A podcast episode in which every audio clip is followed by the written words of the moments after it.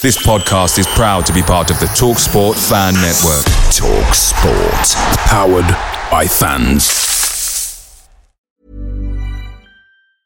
I'm Sandra, and I'm just the professional your small business was looking for. But you didn't hire me because you didn't use LinkedIn jobs. LinkedIn has professionals you can't find anywhere else, including those who aren't actively looking for a new job but might be open to the perfect role, like me.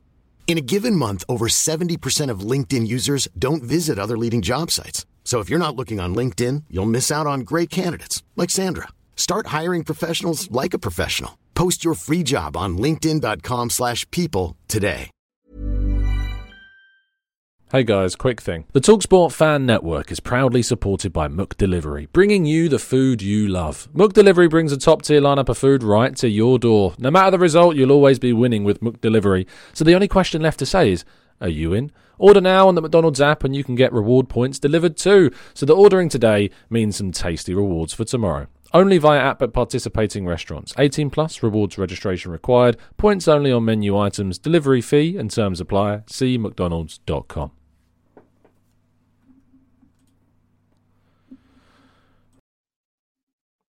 Arsenal have avoided a charge for breaches of profit and sustainability regulations. Other clubs, however, are not so lucky. Meanwhile, there is just a 1% chance now that Ivan Toney will leave during this winter window.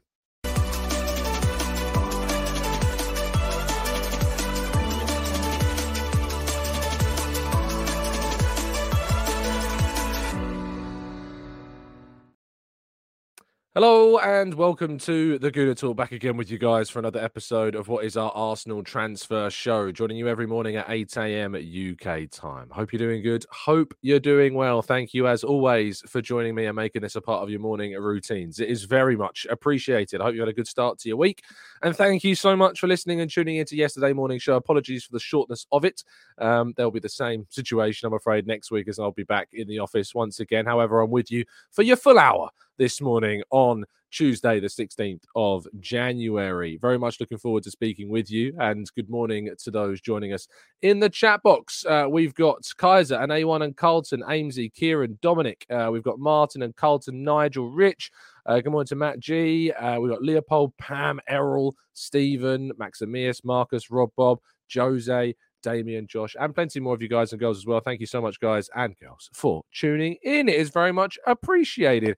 Um, and as I mentioned already, a massive thank you to those that listened to yesterday's show and sent in your very kind messages of support as well. It means a lot. If you want to know more of what I'm talking about, then I'd recommend go back and watching it because it will make far, far, far more sense. Uh, please do, if you haven't already, dropped a like on the video. Just go down below the video, click that little thumbs up button, and that is all you need to do to help show support to myself and the channel, and it would be very much appreciated. And if you are new, uh, please do drop a subscription on the channel as well. I've noticed that we've had an influx of new subscribers, and I would like to say welcome to you all. We do these shows every single day at 8 a.m., rounding up all the latest Arsenal news, giving our thoughts and feelings on them, and then taking your questions in part two, which is, of course, what we will do as always today. Right then, shall we jump into things and go through today's stories? I think we shall. Uh, Arsenal have been drawn against Man City in the Women's FA Cup next round. Of course, we talked yesterday about the success that the ladies had over Watford with a 5 1 victory, but it is not going to get any easier whatsoever because Manchester City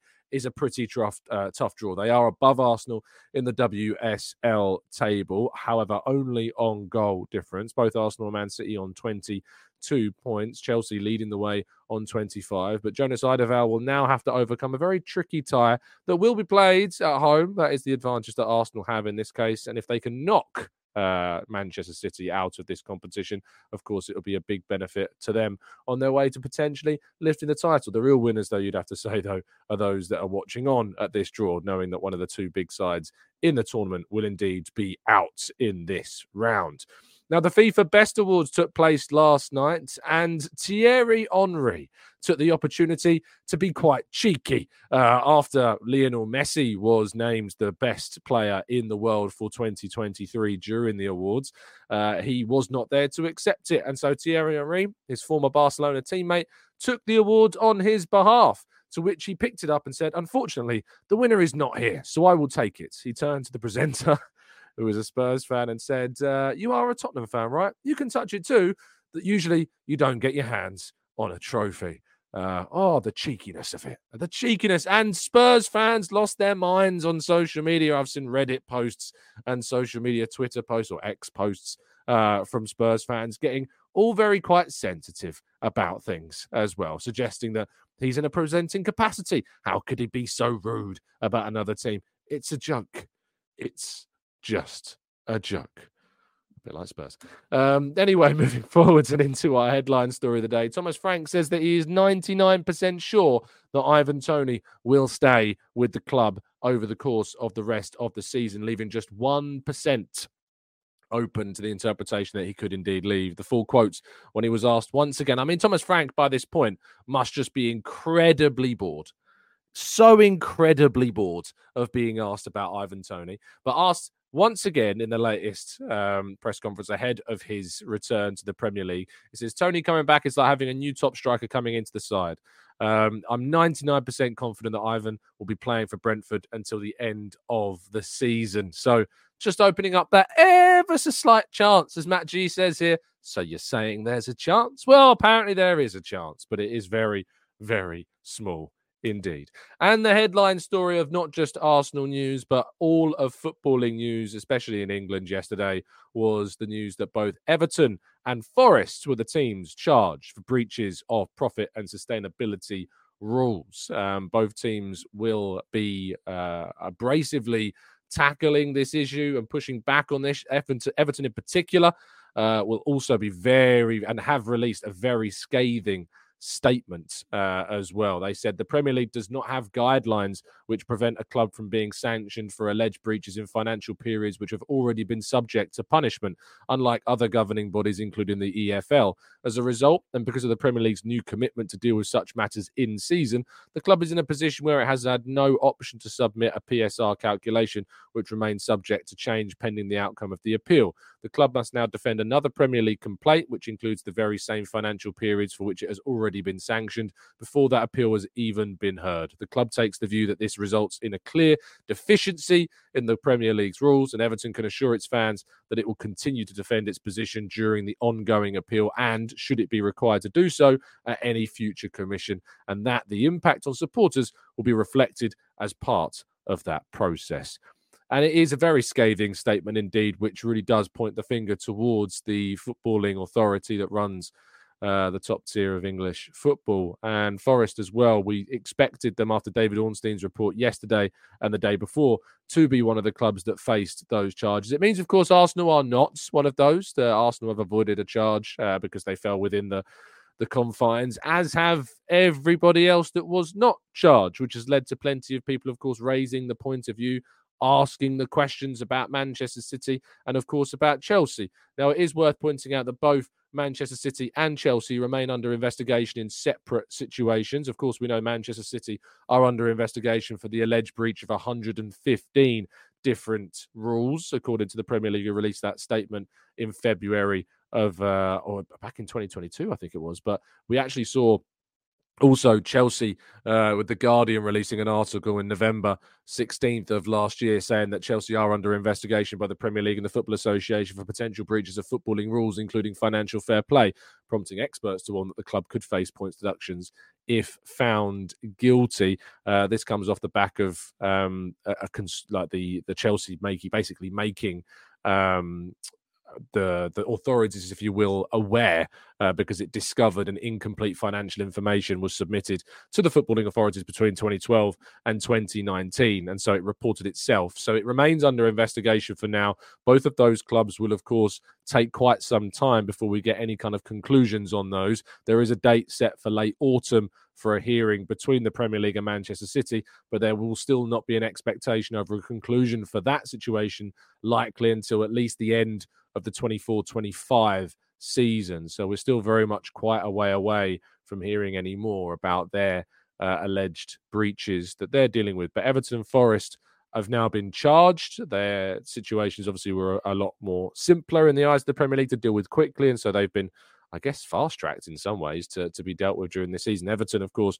have already been surviving and dealing with that 10 point deduction, which has seen them really return uh, a strong period of form. But another points deduction would take them very much if not into, um, then just outside of the the relegation zone. Forest as well could face uh, a significant points drop, which would see them drop into things. And I guess teams like Burnley and Sheffield United and Luton will be very much keeping their fingers crossed that the right punishments are given out and that those right punishments are uh, points deductions in their minds so they can have a better chance of staying out of uh, the drop for the rest of the season. But any more updates on this, you can be sure that we'll, of course, be covering them on the channel and how it relates to Arsenal. As we know, if the question is from you guys, does this mean that Arsenal now can go and spend during the January transfer window because they have not been included amongst the teams that have been charged by the Premier League? The answer, sadly, is no. Uh, it doesn't work that way. That is not what Arsenal have been waiting for at all. Um, so it doesn't mean that we can uh, start spending money because uh, Arsenal have been basically flirting with the line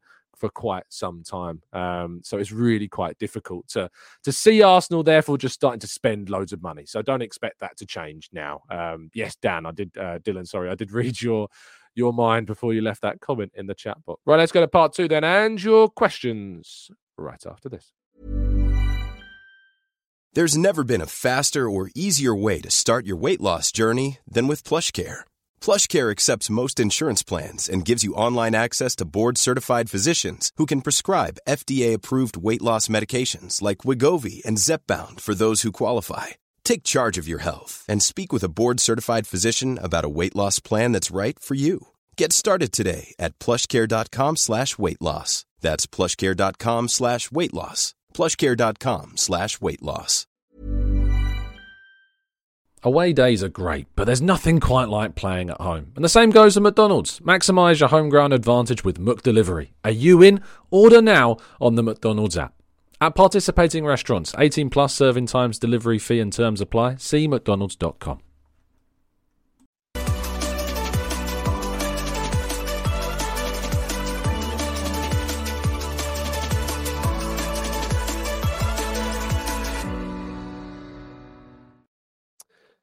Okay, uh, let's jump into the chat box, shall we? And try and take on some of your thoughts from not only what we've discussed, but any other topics that you've wanted to raise or wanted to try and get as best of an answer that I can give you as well.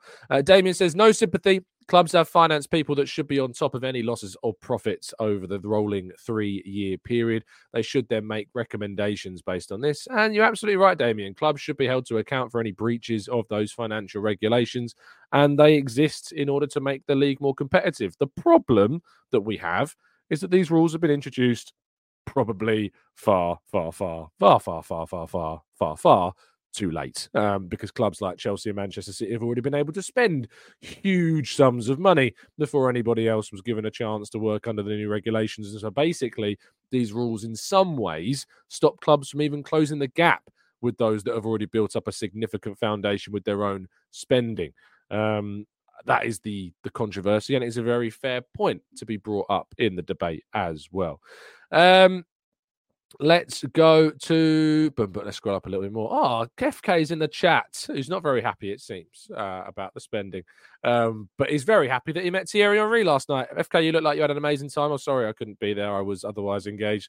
Um, but uh, FK had an amazing time uh, at the at the FIFA Best Awards, and uh, it looked like he the stories he has to tell are, are quite the stories. Um, so I look forward to hearing about those on Latte Firm. If you haven't already subscribed, of course, make sure that you do. Um, Mr. Feather says, Why can't we sell some players? FFS. This club is so horrible at sales. I mean, I'd love for you to offer up the solution to me. How can you sell players when you're not being approached about the selling uh, of, of those players? If you're not approached with a reasonable amount of money for one of your players, how do you sell them? That is the question. It's like going to a boot fair, laying your wares out on the table. If you're not aware what a boot fair is, maybe you live abroad and you've not, come across it. But I don't know if it's like an English endemic thing. I'm sure it isn't. But it's like in England where things like on a Sunday, you have like loads of cars park up in a field. They take out loads of their stuff they don't want anymore, put them on tables. People walk around and buy them. It's like having a boot fair, laying out the players on that boot fair, and you know, no one comes along. No one wants to buy your players. Uh, how do you become a better salesman regarding players if no one is interested um, whatsoever in uh, in what you're trying to say and what we're trying to sell? Yard sale might be uh, the American version, I guess. um, but it's like different. An open air market says back. That seems that sounds different. I guess again, it's just like if no one wants to buy what you're selling, then then what is the solution? Do you sell for ridiculously low prices and then get criticized later on down the line for not being very good at getting good enough money for your players? Or do you wait for the right time to get into a position whereby you've given those players plenty more minutes and they become more sellable as players? And perhaps in the summer transfer window as well, there is a better opportunity to sell those players too. But I'm still waiting for someone to offer up the solutions to those problems. Um, Let's go. Nell says, Tom, did you see the FIFA awards yesterday? Good night for the Brits. If there was a blue moon and pigs started flying, would you take Sarina Wiegman as England men's coach over Southgate? I mean, she's got a better track record record of uh, of winning things, hasn't hasn't she? So uh, there has been. I've seen rumours. I think Nell of um, of Wiegman being potentially uh, in the frame to take over. Um, and certainly her credentials in the women's game with a capacity to win trophies is uh, is certainly something that would be taken into account. We are yet to see over a significant period of time um, a female coach in the men's uh, senior game at a high high level. We are yet to see it. Uh, we're obviously seeing it now with with officiating, um, but there is certainly scope for it to happen um, at at senior level. It just someone needs to give that opportunity and give that chance, and it will be an incredibly pressured job for whoever it is that takes that first senior role. There was a suggestion that I think it was was it Forest Green? I think had a coach, um, a female coach for a small period of time, um, but that was quickly kind of changed. It was like an interim position, but um, yeah, it hasn't yet happened over an extended period either. Uh, Mr. Feather says, Tom, to be be honest, it does suck when it comes to sales. And again, I'm just asking you, Mr. Feather, if you have the solution. Tell me what would be your solution for Arsenal to no longer suck when it comes to sales. Um, Lee says, Tom, at post match press conferences, does Arteta know what questions are coming that so he can be prepared for his answers beforehand? No, he doesn't. Um, the questions are decided by the journalist before the press conference takes place, and he has to answer them based upon what they're asking. The, the journalist will definitely prepare their questions prior to the press conference, um, but uh, no, he is not made aware of what those questions will be. Um, Grubby says, Am I wrong for not being too angry at the recent dip in form? Surely, if Arsenal were to win time after time, it would also be not fun. I don't know about that, Grubby. Um, uh, if they were to win all the time, that would be very, very fun. So I, I think maybe if that's your reason for not being too angry, then yes, I think you are wrong. Um, Uh, yeah, it, no, it would definitely be fun for us not to just win all the time. It would be far, far, far more fun. Um, Mr. Feather says, "Why do you act like there is no solution? We just don't know how to sell players. Period. Uh, I am not the one who works for Arsenal, but this is my this is my thing. This is my thing. If you are willing to jump into public discourse and shout and scream and complain about the club, be willing to come with your own solutions. Be willing to come with your own." uh, way that you think things should be improved. Because if there is a reason why it isn't going as well as you would like it to, and that reason is presented to you, and the only response that you have back is, well, I'm not the one who decides to do things at the club, you don't really have a leg to stand on. So that's why I always ask people for their solutions. Because for me, what Arsenal are trying to do with their sales is to be more stringent with the price tags, which is why we stood firm on our valuation regarding Folarin Balogun, which was always going to be upwards of 30 million pounds. And until Monaco put up a figure of higher than 30 million pounds, they didn't sell Folarin Balogun. And so we got a very good fee for him. Granit Xhaka, we stood firm for several summers on his price tag if he was ever going to go. And eventually, Bayer Leverkusen came up with a £21.5 million bid, which was accepted by Arsenal. And we got a very good fee for Granit Xhaka. I miss him. And I think we miss him this season, but certainly even in selling him in that moment, got us a very good amount of money for Granit Xhaka. We've made mistakes in the past, like Bernd Leno, um, Konstantinos Mavropanos, players that have been let go for very, very small amounts of money. And that needs to change. And the only way that we change is by making sure we stand firm on our valuations, or making sure that we try not to diminish the value of certain players, which is still something that we need to be better with. But until that, well, there is solutions in terms of giving, um, in terms of getting better value for players or finding offers for players. I'm sorry, but it is not going to change. Um, and until people have their own solutions to that problem, there isn't too much that you can really say to point the fingers at the club about the sales. Uh, Jimbo says, Morning, Tom. Newcastle are tight with FFP at the moment, according to the recent reports. Would you put Isak into this squad? Absolutely. Absolutely. I really do look back on my words when I spoke about Isak um, before he left Real Sociedad. And I looked at that 70 plus million pound release clause that was in his uh, contract at Real Sociedad. And I look back on my words that I said when I was talking about Isak. And I remember saying, I don't think I can justify Arsenal spending 70 odd million pounds on um, on Alexander Isak. He was a, a great age and still is.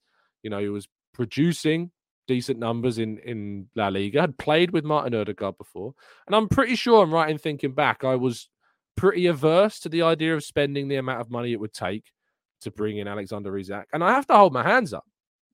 I was wrong. I was wrong about that, and I kind of look back with some regret that we didn't. And it's really easy to say that now. It's really easy for me to look back on it now and say, "Oh, I wish I'd have had a different view."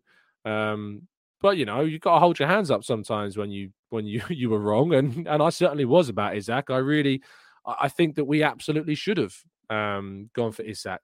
And so Chunho says, so given a choice, Isak or Jesus, I think I lean towards Isak because I think that he would what Isak does, and I know he's got his injury issues as well, but there aren't too many players in the world that don't.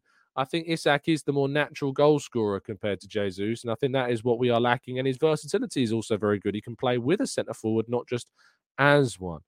Um, Lee says, Tom, do you think it's worrying that the fringe players that we have are not wanted by other clubs? There is a slight worry about that for sure. And we need to try and find ways of of changing that by either sending them out on loan or, or giving them more opportunities in the team.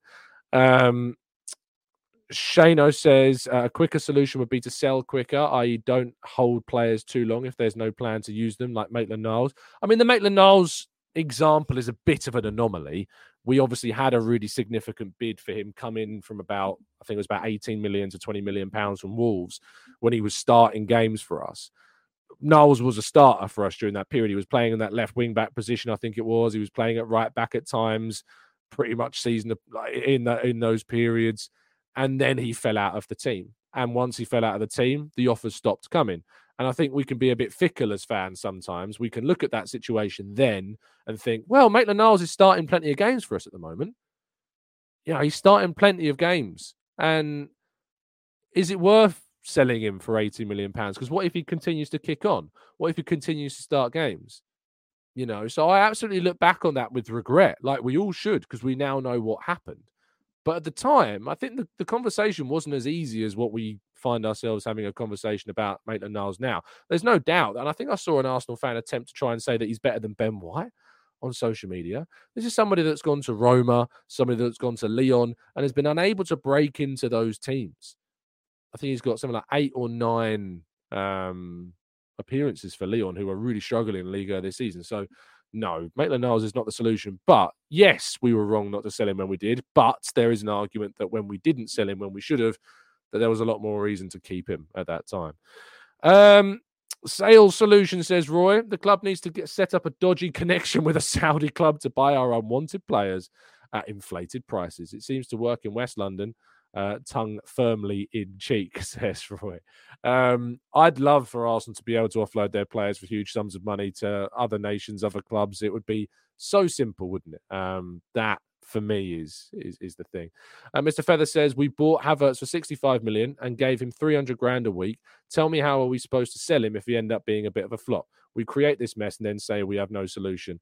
I would argue that when Arsenal signed Kai Havertz, as a 24 year old for 65 uh, so yeah for 65 million pounds i don't think that the idea was that we would sell him. Also he's not on over 300,000 pound per week just to make that quite clear. He is on a wage less than that um, at arsenal compared to um, when he was at chelsea. We did um, to my understanding i think double his chelsea wage um, but it is not over three hundred thousand pounds a week. Is is my understanding of that situation. But when you sign a player for sixty five million pounds in the summer, you don't do that with the intention of selling them. Um, I would argue you might sign a player at twenty or thirty million pounds, um, but you, you you don't suddenly turn around and think at 65 million pounds you, you buy someone to sell them at that price. So he is without a doubt a concern. He is without a doubt a player that is going to be questioned come the end of the season if things do not improve. Um, and the uh, the in my view, the the reason we signed him was obviously because Arteta thought that the talent that was within and the talent that we all saw at Bayer Leverkusen he could extract. Now, it might be that he can't do it in six months. It might not be that he can do it in a season. It might take longer than that. And some fans feel and have quite a right to feel that maybe we shouldn't have done that deal. I've written about this before and said that that was 65 million pounds that we could have spent on a player on the up. You know, you look at Spurs with James Maddison, they signed a player that was only going in one direction, that had been really good. Yes, has had injury problems and that have also carried on into this season but they've signed a player who they saw was on the up and they got in a manager that was also on the up. And so they've moved in an upward trajectory. We signed a player that we needed to revive. We signed a player that we needed to nurture. And I don't think that that was the right move necessarily. It could prove to be the right one. It could prove in the long term to be one that makes a lot of people hold their hands up, like I did just now about Alexander Isak. But at the moment, it's very difficult to see that reality and it's what's what's much much easier to see is a legitimate criticism that the club didn't instead invest the money in a player that was moving in a very forward trajectory and instead chose to to embark upon a bit of a project and a bit of a risk which I don't think they needed to take in my opinion. Uh, says, Do we need to sell one of Smith Rowe, Vieira, or Trossard since it appears that we have too many attacking midfielders and no real central midfielders either? I think Smith Rowe will probably go would be my prediction. I can see Smith Rowe leaving. Um, so I would imagine you are probably right. Uh, Bulgarian goodness says Havertz has been good since that Brentford goal. People, myself included, were moaning about Xhaka's limitations for years. Every player has their own qualities that a coach values, and you're right. I think that Havertz has been encouraging since Brentford. The goal against Brentford, the goal against Brighton, the goal against Luton, the goal against Sevilla. The performance against Liverpool, outside of him not scoring, was also good, and we analysed that on the channel. Um, but who's to say that that 65 million pounds, Drago, could not have been spent on somebody that was not needing to be nurtured and instead someone that had momentum that fit more seamlessly into the team? For me, even though he's been encouraging, I think his best times have come when he's in the box. And actually, the, the left eight role, I think he's holding him back. I think it is limiting him and his capabilities. So I really do think that um, that, that there is a really strong argument to be had about that 65 million pounds. I don't think it's uh, I don't think it's one that's a closed and shut case at all. Um, African Theory TV says, Tom, did you see the news that Chelsea have bid 85 million for Gyökeres of Sporting? How is this sports washing allowed? Alleged sports washing. Um, I haven't seen that news, no. Um, so I can't say. Um, there's also been Nizaar Kinsella, who writes for the Standard, is very, very, very connected regarding Chelsea. Has said that Chelsea are not interested in signing uh, Gyökeres, and they have not made a bid. So uh, wherever you saw that news, that has been very much rubbished already. So there you go. Um, let's go to uh, Jay. Says Guirassy did not play yesterday. Please, can you confirm that if he is playing for the African Cup of Nations or is playing for Stuttgart, can you confirm his current price? I can confirm you his current price because I think he has a buyout clause of 17 million euros. Um, but I don't know the reasons for why he did not play yesterday. I, as far as I'm aware, Arsenal aren't pursuing that at the moment, unless it's very, very quiet. But I've heard nothing about Arsenal and and Gyökeres, I'm afraid. So sorry to disappoint you on that one.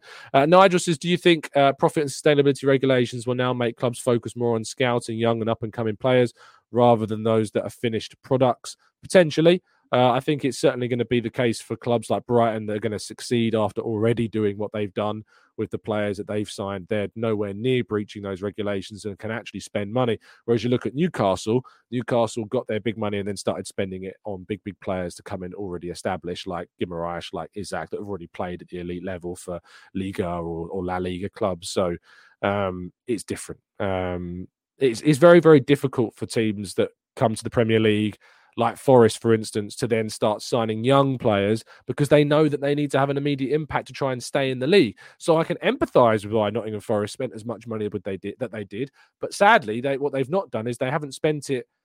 I don't, I don't think they've spent it um, smartly enough that they've been able to obviously stay within the bounds of the rules, uh, and that is obviously a bit of a, a frustration. Um, Snorri says, Tom, have you heard Righty's podcast uh, with Swiss Ramble? He thinks that we have 100 million to spend. Are we saving that until the summer or are we keeping it on the down low? I haven't heard that, so I can't quote um, Swiss Ramble. I'd imagine that's more so for the the summer um, than anything else. And uh, yeah, but I, I, can't comment too much because, as I say, I haven't I haven't listened to it. But I will add that to my listening list. Thank you for making me aware of it. Um, Kasim says people saying that Arsenal can only sell if someone comes to buy are so foolish. How did Chelsea sell Havertz and Mounts? They put them on the market. How does Brighton sell players that market for these players? what? Do you see the irony of this comment? The first sentence says, People saying Arsenal can only sell if someone comes to buy the players are so foolish. That's the first sentence. Second sentence, How did Chelsea sell Havertz and Mount? They put them on the market. Do you want to know how they sell those players? Because Man United came in for Mason Mount and because Arsenal came in for Kai Havertz. That's how they sold them. They might be on the market. Arsenal might be saying that clubs players they've got are on the market, you know, but you still need a play, you still need a club to come in for them. And the second, third part of that comment was, how does Brighton sell players? They they market these players. They sell players because people want to buy them. People want to buy Cucurella after he's had a good season. People want to buy Caicedo after he's had a brilliant couple of seasons. People want to buy Evan Ferguson now because he's starting for them and playing. Brighton can start players at a younger age, they can start players that have come in from certain clubs that teams like Chelsea and Arsenal can't start. Brighton have the luxury. I say luxury, it's not really a luxury, it's just they, that's their model. Brighton start players that would not be starting had they joined the clubs that they. I remember when they signed Moises Caicedo from Ecuador, Manchester United were interested in Moises Caicedo before he joined Brighton. I guarantee you, if Moises Caicedo, who had arrived at Man United before he arrived at Brighton, he wouldn't have been starting anywhere near as many games, if any, compared to when he started at Brighton. It is such a I don't go too hard, but it is. I'm sorry, with respect, it's just not a very well thought through comment because to say that you need to put them on the market, it just demonstrates a lack of understanding about the situation. You need teams to come in for your players. Havertz and Mount were no longer, it seems, part of the plans at Chelsea, but that just meant that teams were still going to come in for them because they've been playing pretty darn regularly for Chelsea during that period. Whereas you look at somebody like Smith Rowe, he's not playing too regularly, A, because of injuries, B, because there's players ahead of him now in the pecking order, and that means he's not getting as many minutes. No matter what we think, that is the reality of that situation. Uh, Rich says, Tom, isn't it the problem that our bench players aren't being given enough of an opportunity to shine and so can't put themselves in the shot window? Arteta can be better with the number of minutes he gives to our sub players for sure. The problem is this season is that we've sadly not in the, been in the positions too often to be able to give those players the opportunities that they need. You look at Smith Rowe, he's played in the League Cup, he's played in the Europa League. Reiss Nelson's played in the Europa League. You know, Eddie Nketiah has played plenty of minutes this season. You can't argue that Nketiah has not had plenty of minutes this season. That's the problem. Unknown says Edu is Arsenal's worst director. He's even worse than Ivan Gazidis. Well, I mean, that shows the misunderstanding of two people's roles. Um, Ivan Gazidis did not do the same job as as Edu. Um, Vinai Venkatesham is in the position that Ivan Gazidis was in. Edu is in the position, effectively doing the role now as sporting director of what Raul Sanllehi and Sven Mislintat were part of, and roles that were encompassed in Arsene Wenger's position at the club when he was manager. So I guess there's a fair few people out that don't really understand the setup of the club and don't really get how things have changed. I understand that. That's why we try to explain them to you when you leave comments like this one. Uh, Anna Simos says, Tom, realistically, we buy one player or no one this window, which I am coming to terms with. If it is one player signed, who is your preferred realistic purchase during this window? Also, one sale to which club?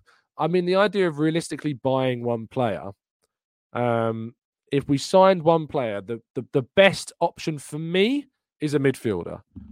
I think it's a, it's a midfielder is the best option for Arsenal to go for during this window if they can, but I don't think that will happen.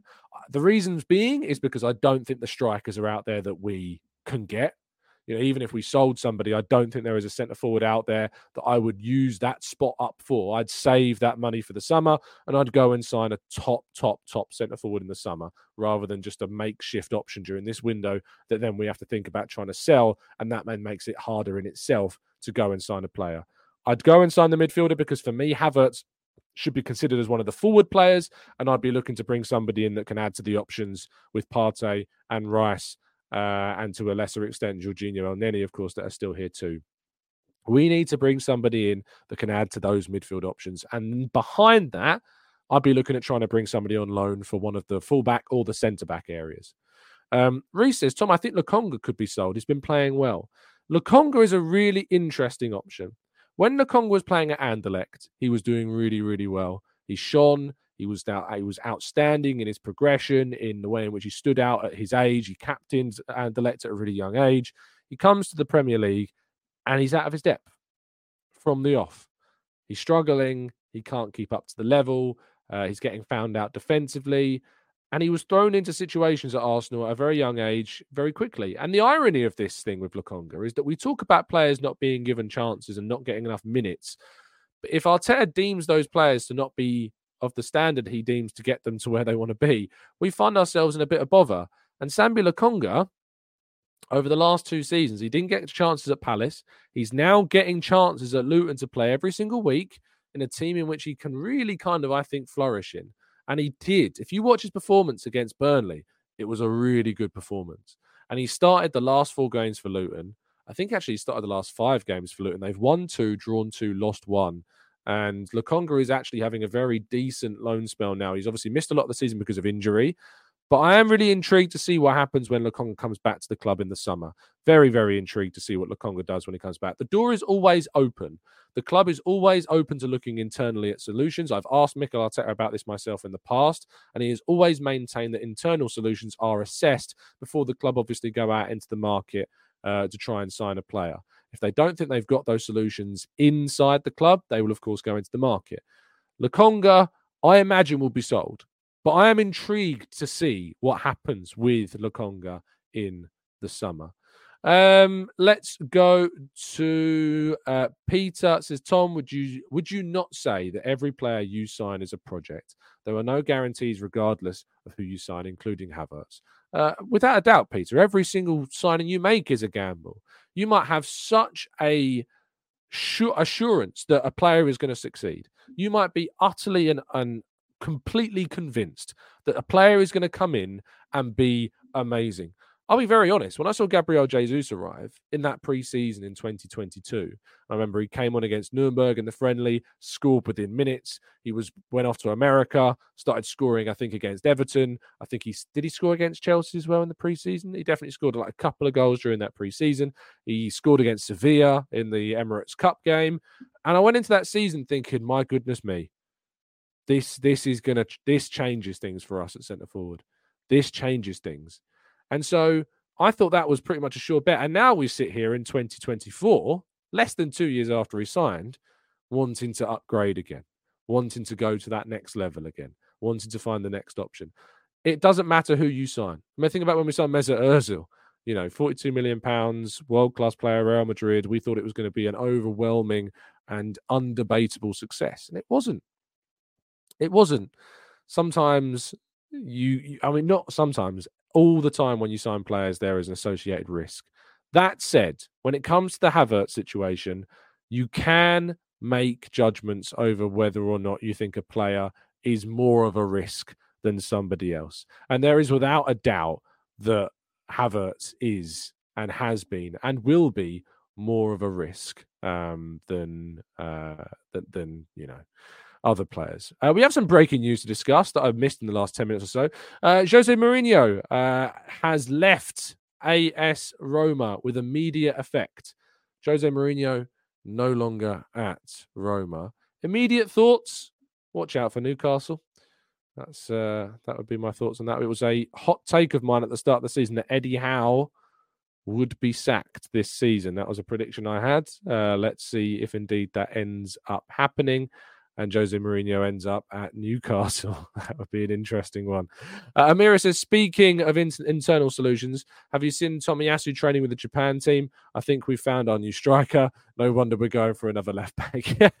he didn't play in the game that they had against uh, Vietnam because he is still getting back to full fitness. Um, but yeah, he's training and, and should be in the Japan squad very, very soon indeed.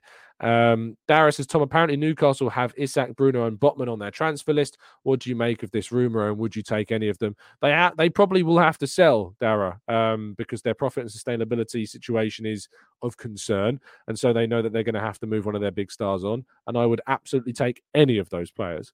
They are all really, really good. I'd, I'd prefer Isak and, Bot- and Bruno, but Botman obviously is a very, very good defender and would offer some great depth to our centre back options. But I think I'd prefer one of Bruno or Isak. Bruno is not a player that you like to cross. He's not a very nice player uh, in regards to his um, temperament on the pitch, so we say. But you know, sometimes you do need some of those uh, players to, to give you that. That said, he is one yellow card away from a two match ban. Um, we got to hope that that comes through during the game against Newcastle. But of course, Joelinton is also out for the rest of the season. Um, well, suggestions are he might be out for the rest of the season. It's not fully confirmed, but there's suggestions that he could be.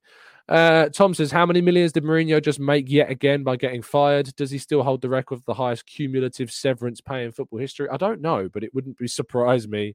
Um, it wouldn't surprise me at all if indeed he was. Uh, Antonio Conte could be up there as well potentially, but it probably is. It probably is Jose. Uh, Jabu says, "Does Newcastle have to sell? They can cook up inflated sponsorship rights." I mean, I don't know anything about that, Jabu, but uh, I, I, the suggestions are yes, they would have to sell.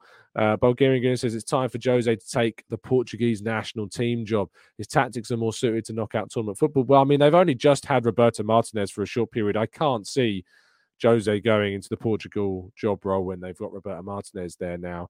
Um, for the for the situation they find themselves in. Uh, Mike says, "Isn't it interesting that Grealish's situation refuses far less airtime, or Chelsea's midfield um, of 200k?" Um, I don't know what you mean about that. Give me some more context, Mike. I'm, I'm, I'm afraid I don't. I'm not quite following. It's probably me. I'll be honest, but do give me some more context. Um, Rich says, "Has Mourinho ever stayed at a club for longer than three seasons?" I don't think so. I, I don't think so. Maybe Real Madrid. Was it was it Real Madrid longer than three seasons? Let's have a quick look at his managerial history, shall we? Um, Porto two years, Chelsea three years, Inter two years, Real Madrid three years, Chelsea two years, Man United two years, Spurs two years, Roma under three years. So the answer is no. He's not been at a club longer than than three years. He was at Porto for two years, and that was it. So yeah, no, he hasn't. Uh, he's not been at a club for longer than the three years. Kind of crazy that record, isn't it? But you can't say he's not been successful as a manager. Um, he's won what three Premier League titles, uh, FA Cups. He's got one with Chelsea. He's got uh, three League Cups with Chelsea. He won the EFL Cup with with Man United and the Europa League as well. He won La Liga. Um, he won the Champions League with Inter Milan, of course. So and, and with Porto um, as well. So it's, it's yeah, and the UEFA Cup as well in 2002, 2003. So it's not like it's not done him any harm with his his trophies, is it? Despite not being a club longer than three years, but where he leaves those clubs after he leaves them uh, is obviously another question. Uh, Maximir says, for everyone bigging up Brighton's scouting team, we don't know the number of flops that they have signed for the names that are made famous. And this is something that I often always point out. If you look at Brighton's transfers, what they've been able to do in recent years, which they're going to be able to do less and less as they move forwards, is give minutes to players that they otherwise other big teams would never be able to do. So their sales this season. Uh, Aaron Connolly, 1.35 million. Reda Khadra, 1.9 million. Michael Karbownik, 2.5 million. Andi Zeqiri, 2.75 million. Last season's departures, these aren't the big ones. Matt Clarke, 2.6 million. Leo Ostigard, 5 million. Uh, Neal Maupay left for Everton for just under 10 million pounds as well. I think they broke even on that deal. Um, Percy Tau, one point. This is 2021. Percy Tau, 1.8 million. Viktor Gyökeres, heard of him? Heard of Viktor Gyökeres? I didn't even know he'd been at Brighton. Went to Coventry for 1.2 million euros. Um, uh, Jahanbakhsh, 1 million euros. Uh, Jan Mlakar, uh, 300k. Uh, continuing onwards, uh, 2020, Aaron Mooy, 4 million. Shane Duffy, uh, left on a loan deal. Dale Stephens, 1 million. David Button, 1 million. So, and they sign a lot of players. Like this summer, they signed quite smartly some interesting, like bigger signings. Carlos Baleba, 25 million pounds. He's not really played for Brighton this season. He was kind of signed as the mooted Moises Caicedo replacement. He's not really played. Mahmoud Dahoud and James Milner obviously signed on freeze and they've played. Uh, as well, Pedro has been a very good signing. I think we can agree with that.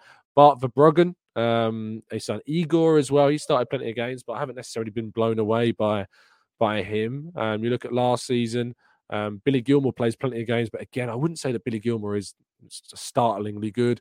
Simon Adingra, he's been here and there. He's he's done some good things and, and less so in other cases.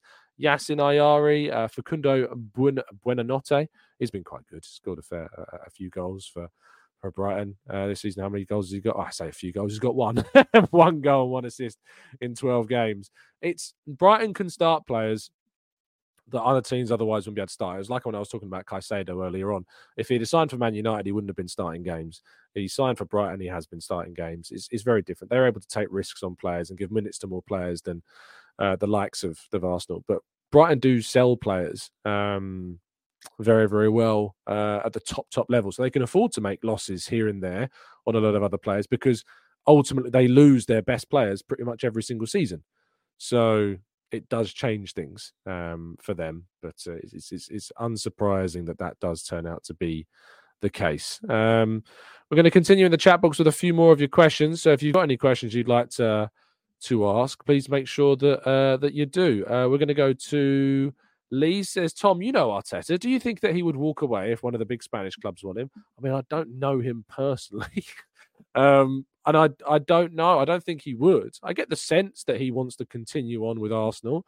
There's suggestions they're very relaxed about his um, about his his contract situation. I'm not surprised that they are relaxed about it.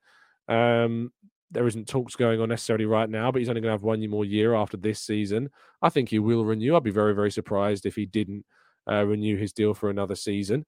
So let's let's wait and see um, what happens.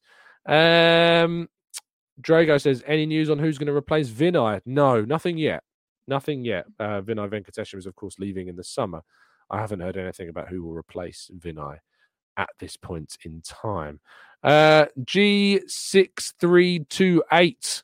Uh, it's a very, uh, I'd love to know why your parents named you that.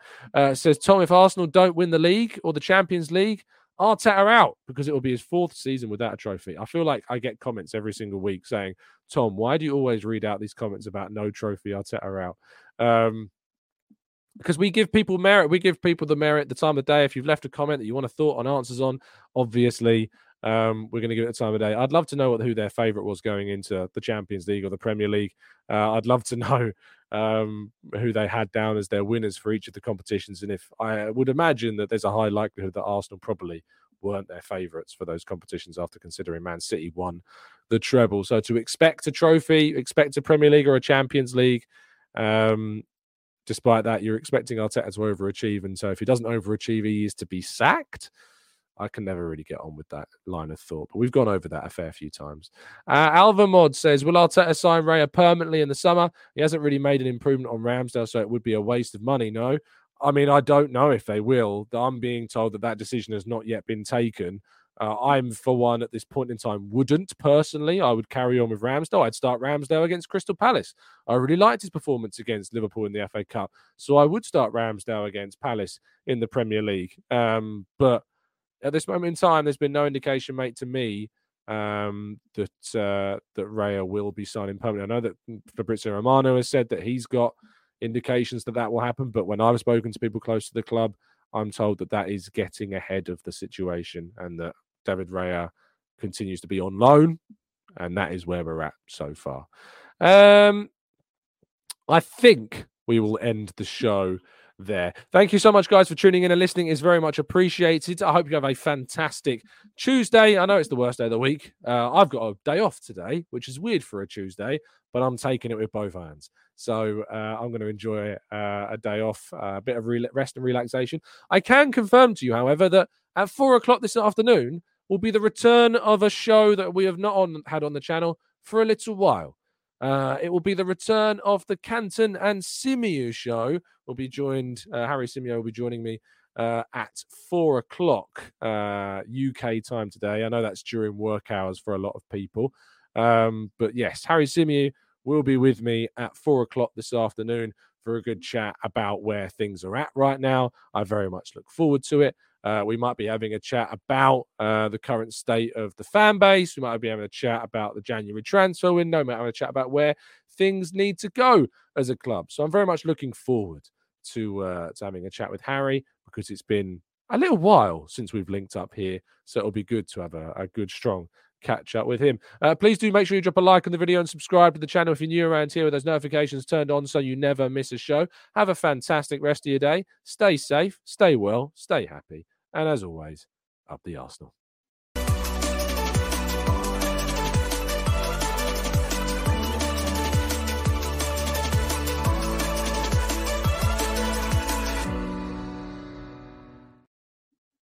It's the 90 plus minute. All your mates around, and you've got a McNuggets share box ready to go, and you know a late winner's coming. Your mate's already got booked for a double dipping, and you steal the last nugget, snatching all three points. Perfection. Order now on the McDonald's app for your McDelivery. You in? At participating restaurants 18 plus, serving times, delivery fee and terms apply. See McDonald's.com. Mom deserves the best, and there's no better place to shop for Mother's Day than Whole Foods Market. They're your destination for unbeatable savings, from premium gifts to show-stopping flowers and irresistible desserts. Start by saving 33% with Prime on all body care and candles. Then get a 15-stem bunch of tulips for just $9.99 each with Prime. Round out Mom's menu with festive rosé, irresistible berry chantilly cake, and more special treats. Come celebrate Mother's Day at Whole Foods Market. This podcast is proud to be part of the TalkSport Fan Network. Talk Sport. Powered by fans.